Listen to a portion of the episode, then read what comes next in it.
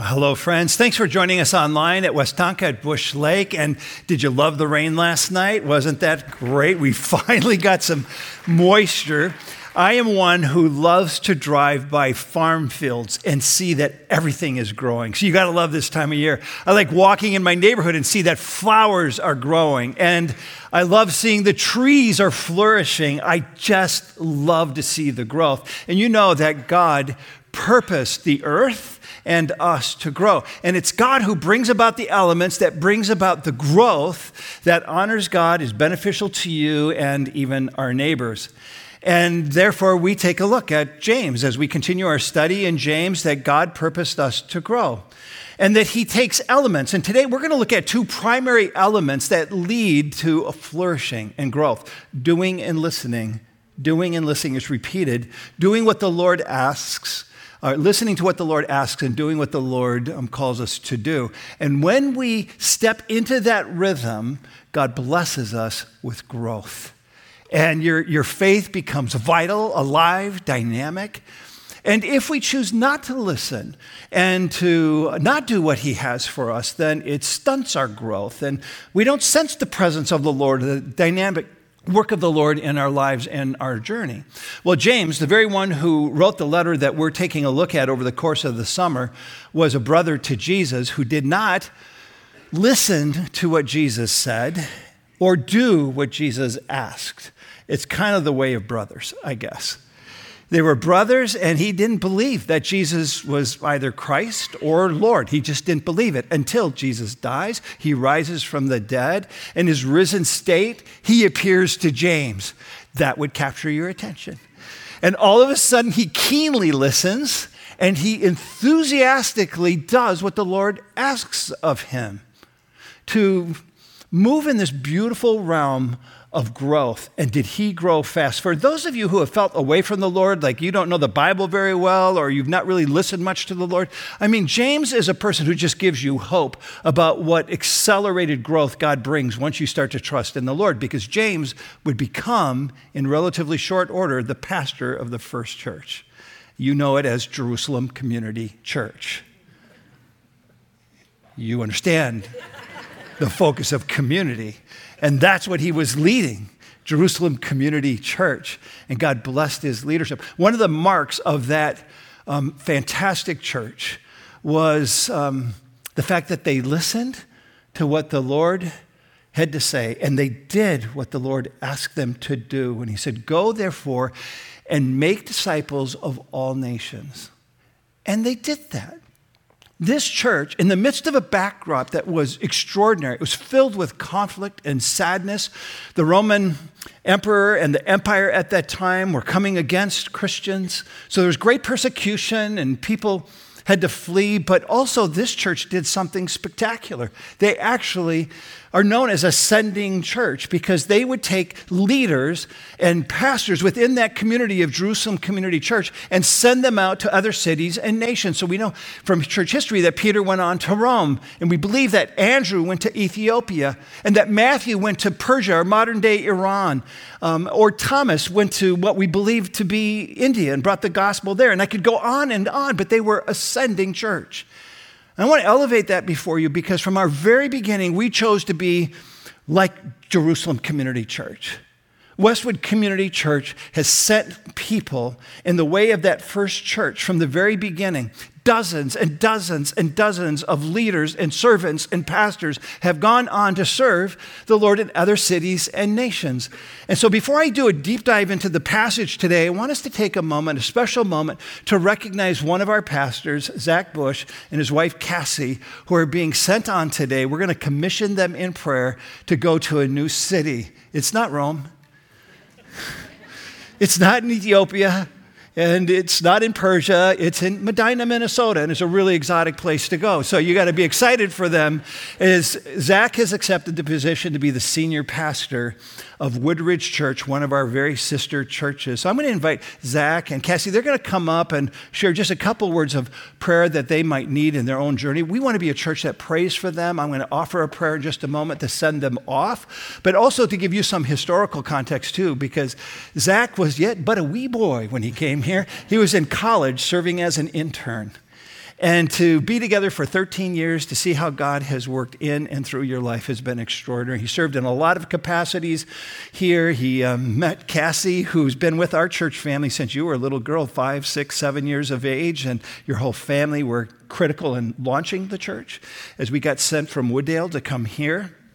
They've had three children while they've been here. He served in multiple roles campus pastor at Bush Lake. Many of you know him from that role, as well as campus pastor online and other pastoral roles. He's just done a lot. I can just tell you, he is prepared. This is a man of God ready for the next chapter of his life. And to be able to go and serve in a dynamic church in Medina with the love of Jesus Christ, God is just going to bless you richly. But we want to pray. I'm going to offer that prayer, but also there might be specific prayers. It's a lot of change you're going through in your life. We announced the news um, uh, just a month ago, I think, something like that. So he's had the opportunity to communicate. It's not new to you. We just want to do the prayer today um, because it's summertime. Many of you travel, you're going to places, but it's a little odd because he's still with us. He doesn't start until August 1st. So he wants to finish well. He'll be preaching the two last Sundays in July. So he's still with us, but we want to send him off while more people are here before they start traveling with summer plans and all of that. But how can we specifically be in prayer for you, Zach and Cassie? Thanks, Pastor Joel.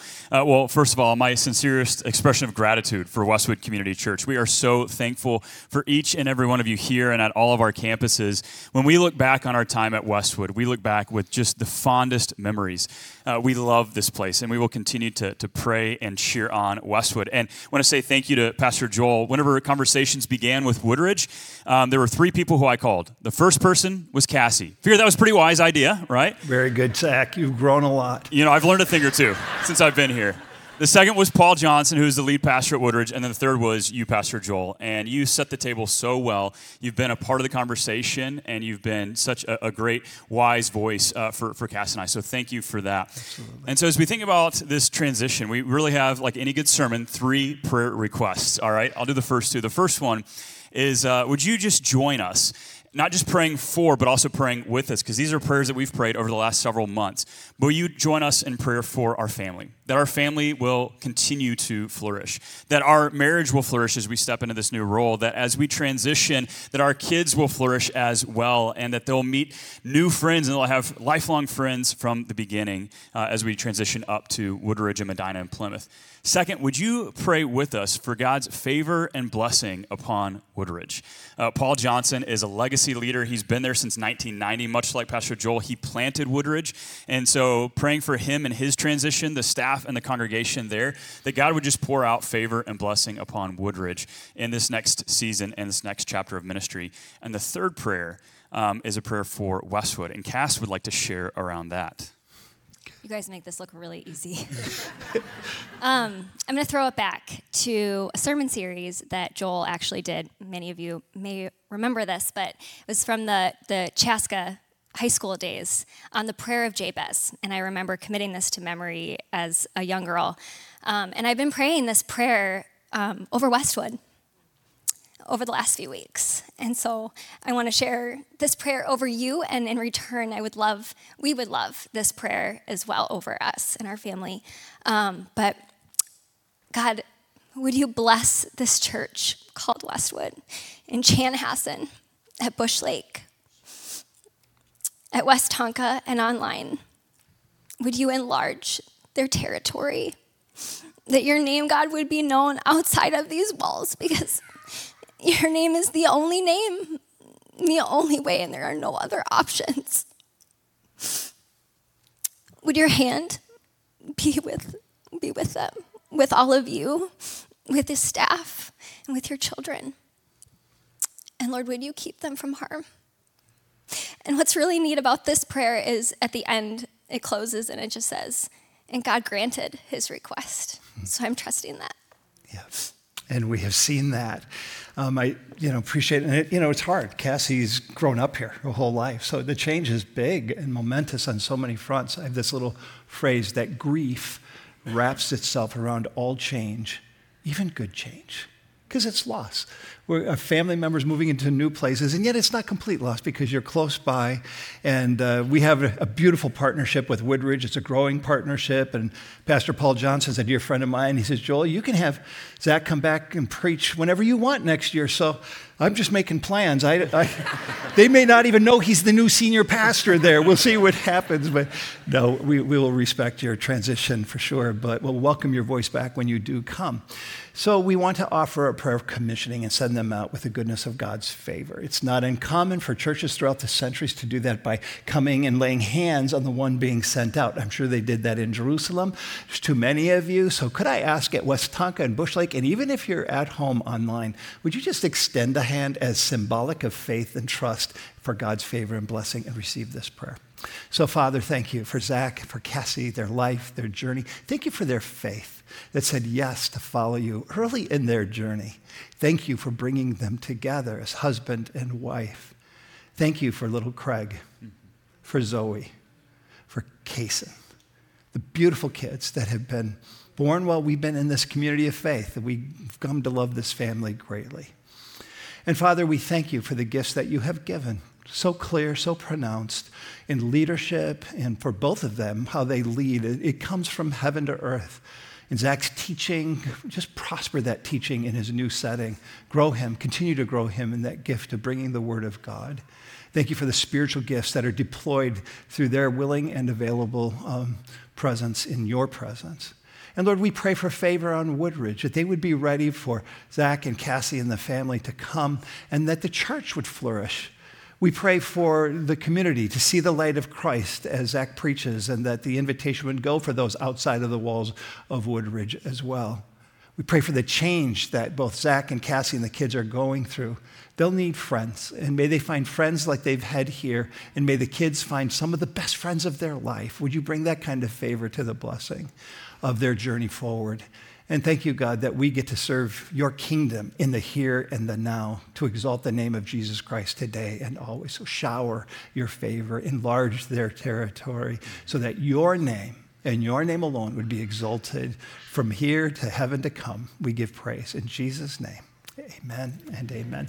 Would you say thank you for Zach and Cassie? Love you guys. Be well in the journey. We'll be in touch. Okay. Very good. Thanks, friends. Hey, if you uh, would be inclined, take out your Bible. Let's jump into the passage. I'm going to read the last part of James 9. I'm going to pull out um, a particular verse for focus this morning, but I want you to hear the whole context. We're looking at James 1, verse 19. And by the way, the text really is speaking, as James is speaking to us, Christians of every generation, to the credibility of Christianity then in that tumultuous time, but in the generations to follow. And that part of our credibility is found in the conversations we have with each other part of our credibility to an unbelieving world that the evidence that God is alive, that Jesus Christ was sent, is not dead, but is alive, is the credibility not just in conversation, but in concern. What do we concern ourselves with in the life that we live in the here and now? And then credibility is accelerated through um, the conduct, how we choose to behave with what we know to be true about Jesus Christ. You hear all of that in this little section beginning at verse 19. My dear brothers and sisters, take note of this, like the focus. Take note of this. Everyone should be quick to listen, slow to speak, and slow to become angry because human anger does not produce the righteousness that God desires. So there we find the credibility of our conversation. It really matters to an unbelieving world. And then there's the credibility of our concern, picking it up at verse 22. Do not merely listen to the word and so deceive yourselves, do what it says. Anyone who listens to the word but does not do what it says is like someone who looks at his face in a mirror and often looking at himself goes away and immediately forgets what he looks like.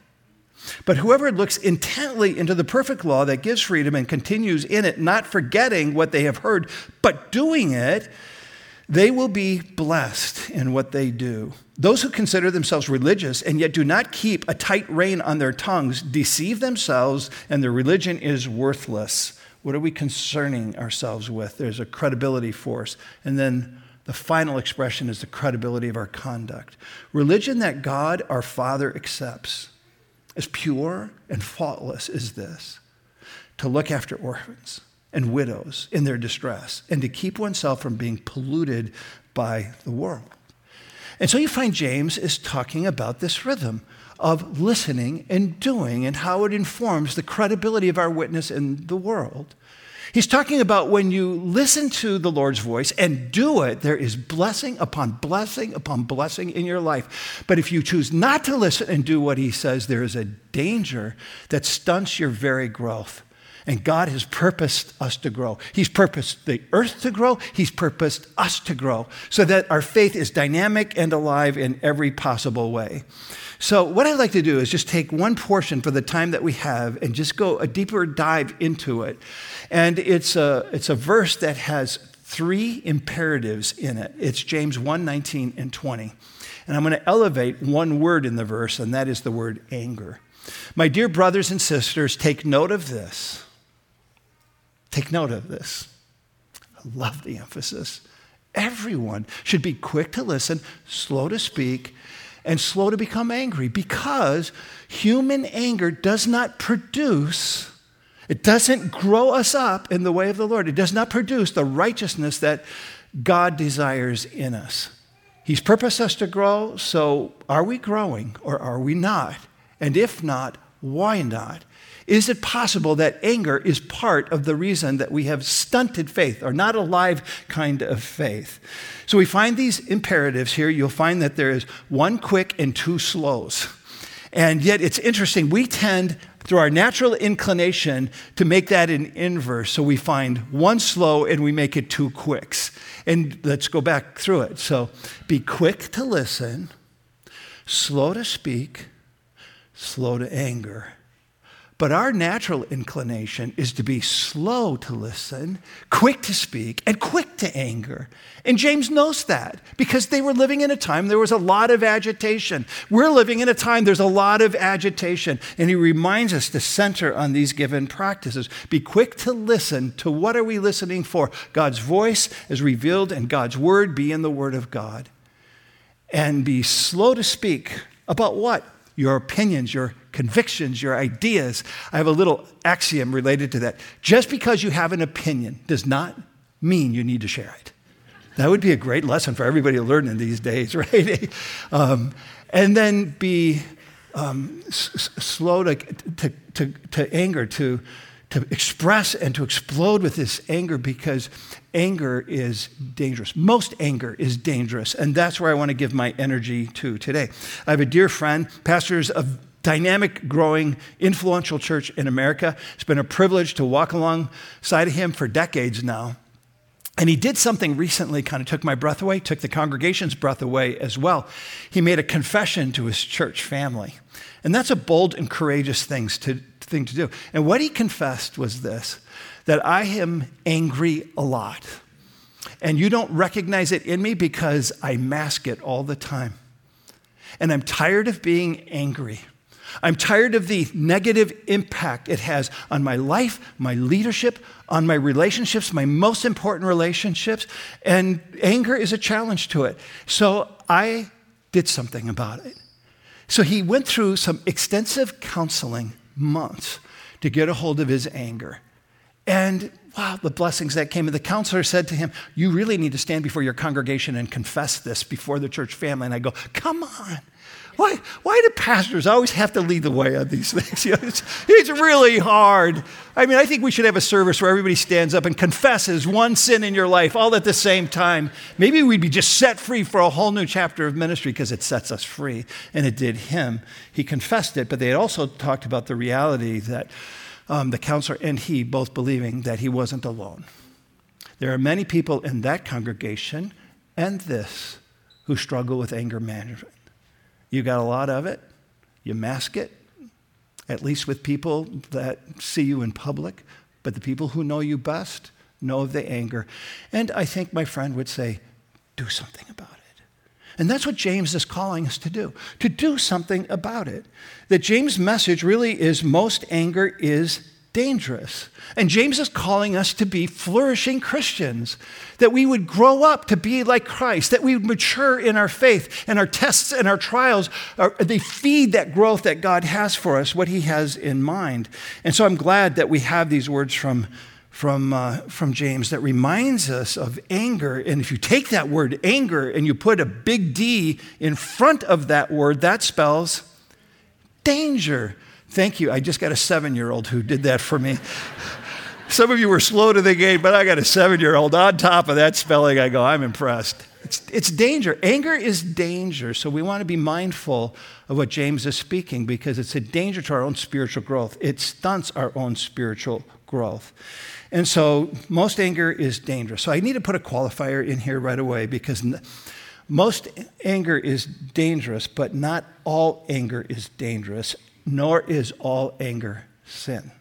So we just need to level the playing field around that. We know that Jesus was at times angry. On that Sabbath day, when he healed that person of their disease, and the spiritual leaders got all up in arms, are standing around, cannot believe he healed somebody on the Sabbath. The law says you can't heal someone on the Sabbath. That's not a work you're supposed to do on the Sabbath. And Jesus, the text says in Mark's, looked at them with anger, deeply distressed by their stubborn hearts that they had elevated the law of getting the law right, but missing the love of God that heals people whenever God wants to heal people. And so Jesus got angry about that and other things. We also know that God gets angry. This is from Psalm 7:11. It says, God is angry every day. Whoa. But let's not think of anger in the filter that is our human inclination because he delineates it differently. That anger uh, for our God is slow, it's measured, it's restorative. But our anger tends to be quick and fast. It tends to be impulsive. It tends to be destructive, not restorative in our life and our journey. And so we have this picture of the Lord, Jesus getting angry, and God getting angry. In Proverbs 6, 6 through 19, this verse always captivated me, captivated me when I was first growing in faith. There are six things the Lord hates, seven that are detestable to him. And I remember reading that for the first time, thinking, wow, I mean, what are those six things?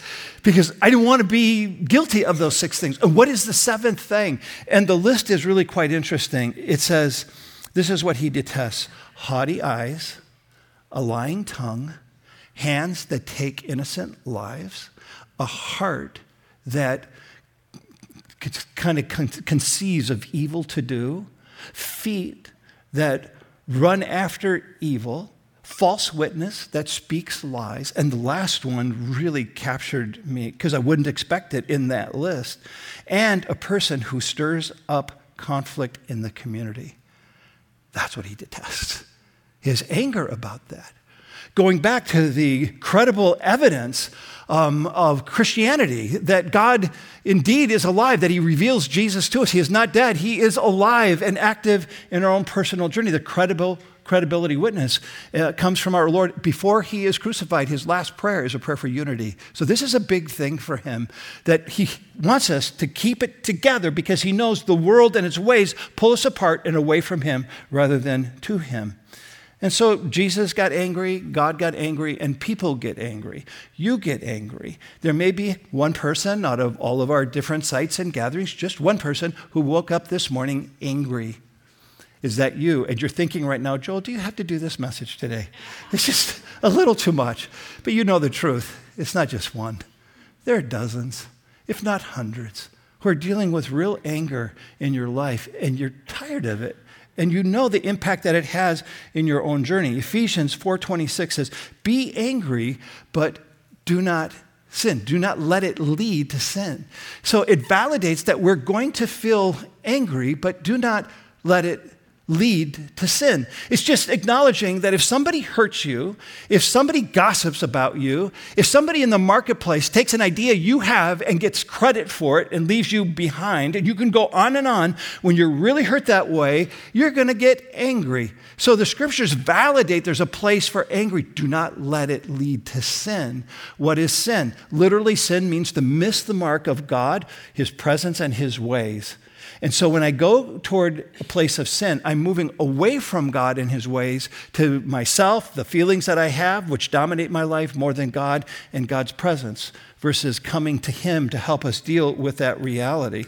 And His righteousness then gets magnified when we come to Him. So, anger has, in fact, a good place to live in our life at times. It creates an understanding of proper morality and how we live. I know we have a, a ministry in Malawi that's almost 20 years of, of age now, it's 20 years old. And it was raised for us to consider partnering with World Relief to go to Malawi during the AIDS crisis. Do you guys remember the AIDS crisis and how that dominated for almost a decade? Decade the news lines and the malnourishment of kids in this area. And we saw, I did a, a trip along with a few others from Westwood, and 20 years later, we're still there. But I'm going to tell you that first trip really stood out. Because to see a child malnourished and to hold that little one, to see a child um, with a disease ravaging his body, and to hold that little child, I'm telling you, there's an anger that went deep to say, this ought not be. We must do something about it. And isn't that the truth? Anger sometimes brings a, pro- a, a, proper response and a result that honors the righteousness of God and fairness in the world in which we live. So, there is anger that comes into the playing field. But by and large, from Genesis to Revelation, when it comes to the subject of anger, and there's hundreds of verses related to it, um, the, the, the reality is that God is suspicious of our capacity to have um, good anger. Good anger. It, it's really hard for us because our natural inclination doesn't go that way. I mean, just out of curiosity, when you think about how we actually move in this way, we need the help of God because, quite honestly, um, when Jesus says, Love your enemies, how many of you, just out of curiosity, find that a natural inclination to love your enemies? Just raise your hands. Yeah, I don't see any. All right. Or he says, pray for those who persecute you. How many with your natural inclination go, yeah, I'm going to pray for that person who's just thrown me under the bus? You're not going to raise your hand because our natural inclination is of the flesh. But there's a righteousness of Jesus within us that allows us to be and love like him. And it is so radical. It is so beautiful. People capture attention, uh, uh, have their attention captured and say, I want that in my given life. So overall, God is suspicious. We find that in Colossians where it says, But now you must also rid yourselves of all such things as these anger, rage, malice, slander, and filthy language from your lips. Or you continue into Ephesians, get um, rid of all bitterness. And that word is so strong. Get rid of all bitterness, rage and anger, brawling and slander, along with every form of malice. It's going to stunt your growth. It's going to keep you from knowing the righteousness of God. Or Galatians, the acts of the flesh are obvious hatred, discord, jealousy, fits of rage and anger. And so God knows our inclination. So James follows the heart of God and gives us this deep and personal warning. And I'm so glad that he does because most anger is dangerous. So, how my head works, I do a little bit of modern day research on the subject of anger post COVID. And oh, did I find some fascinating studies. Um, one of the most interesting to me was IBM, in conjunction with a few other partners, did this extensive stu- study across America. And one of their lead questions is Are you more ticked off today than you were pre COVID? How you doing with that?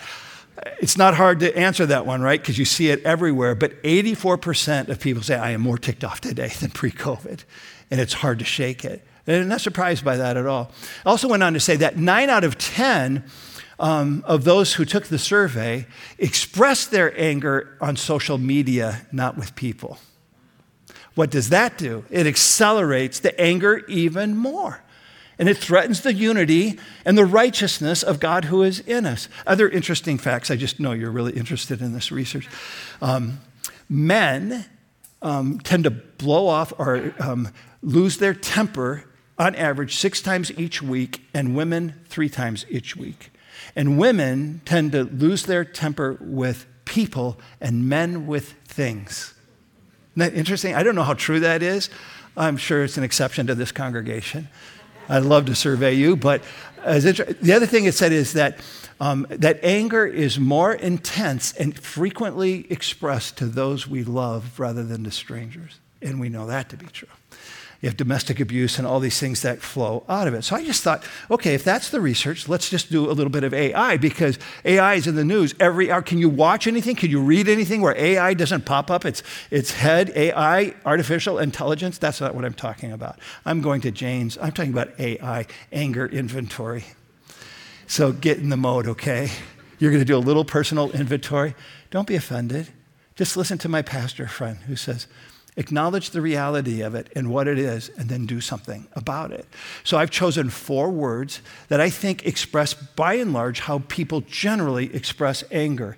I will have you notice that the word is an exaggeration word, so it's an extreme word. But I look at it this way Jesus taught with exaggeration. It's okay if I do on occasion, and I let you know. But there's a continuum that leads to that exaggerated word. The four, you ready for this little inventory? You may want to put your head down, write it. I don't know. The maniac is the first. And that is when you deal with anger, you feel it take over you, the cork comes off, you blow off steam, you let it go. And the lower form of that particular expression is you just are loud, you're forceful, you make it known, I'm not happy, and those around you say, This is not the day to ask for a favor because that anger is real. But it accelerates and it can be yelling and cursing, it can be throwing things, and it also can move into the place of physical harm. And that happens all too often. That's the maniac. But the second is the mute. This is the silent type. The cork stays in the bottle and it ferments inside. And so you press down the conflict. Is that you? Is the anger just get pressed down? Or does it blow up and out? And when you swallow anger as the mute, your stomach keeps record. Physi- physically or emotionally, it starts to take its toll. The third is simply the martyr. And the martyr is the person, woe is me. They are the pro at the pity party. Somehow feeling like they're responsible for everything and they make it known, woe is me. And they have this way of making everybody else around them feel miserable as well. Is that how you deal with it? You just take it upon yourself and you find yourself in a place that you are self punishing, you become passive, and woe is me. That might be you. And then the fourth one is the manipulator. And the manipulator expression gets defined for us by, um, by I, um, I just lost his name there for a moment. It'll look, get it. Oh, yeah. Lee Iacocca. Been a long morning. Lee Iacocca. If you're over 50, you don't even know who Lee Iacocca is, maybe. But if you're under 50, you know and remember him because he was the head of Ford, the auto plant, and he was fired and he was really angry about it. And he coined that phrase don't get mad, get, you know, Lee Iacocca. That's him. He put it there that there's a retaliation that happens and you seek to throw people in that given direction. But this is not the way that God would have us be. These different expressions that we are called to define reality. So take that as an exercise, define reality, and then say, what do I do about that? How do I move in that direction? Can I just quickly just show why it's so dangerous when anger takes hold and, and becomes rooted in your life? Just quickly, these four things stand out to me in the biblical rhythm of these things. And that is the first is that it makes much of self and little of God. Most anger does that. Most anger just makes much of self and little of God. That is, it, it, it makes much of me, myself, and I, and little of God, Son, and Holy Spirit. And when that happens, I'm not going to grow close to God. I'm going to be moving the other direction.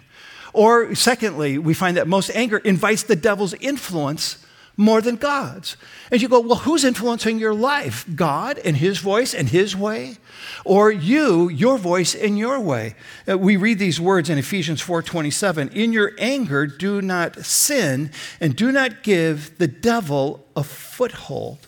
That is, don't give the devil a foothold to, to, to, be a presence in your life where you just say, Come into my home, stay a while, have a cup of tea, and then anger just resides in your home with you. Gets put into the closet, in the shelf until it comes out, and then in the closet of your entryway, and then all of a sudden anger is everywhere and it's really vulnerable. We give the devil a foothold in the journey, which kind of feeds the third one, and that is most anger gets carried around like a big backpack with a lot of rocks on it, and it holds us down. And this is what happens when we start carrying it around. We harbor frustration.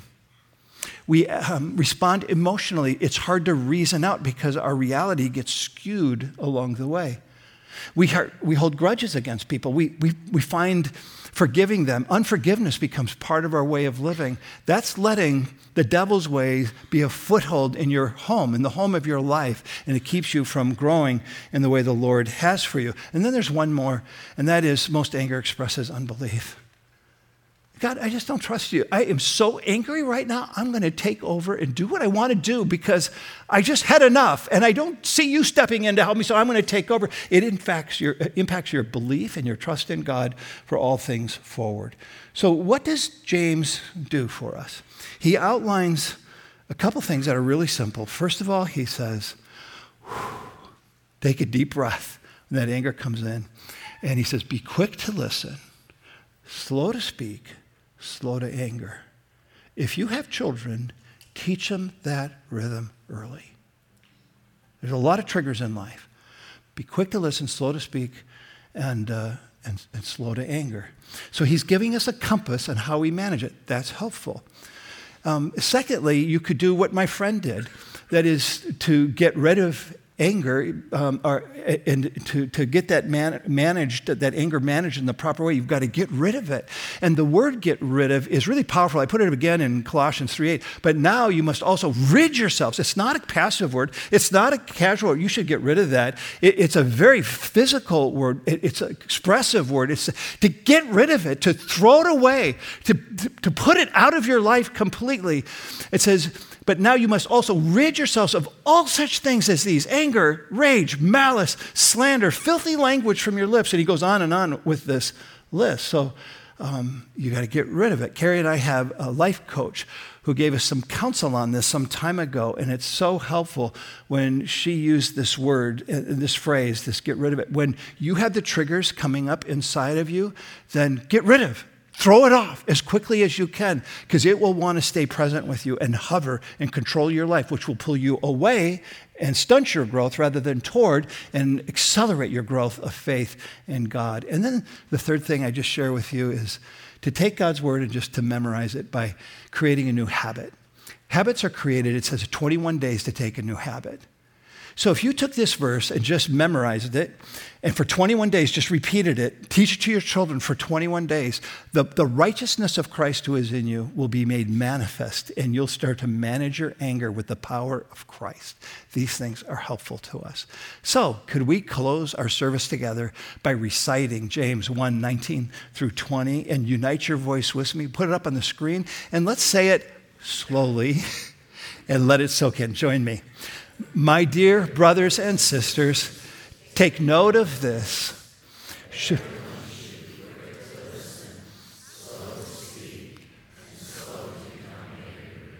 Because human anger does not produce the righteousness that God desires. So at Bush Lake and Westonka and online and here gathered, would you open your hands and receive this prayer? God, thank you for wisdom that comes from your word. And we just confess to you um, we get triggered and we have a lot of anger and we mask a lot of our anger. And we're tired of it.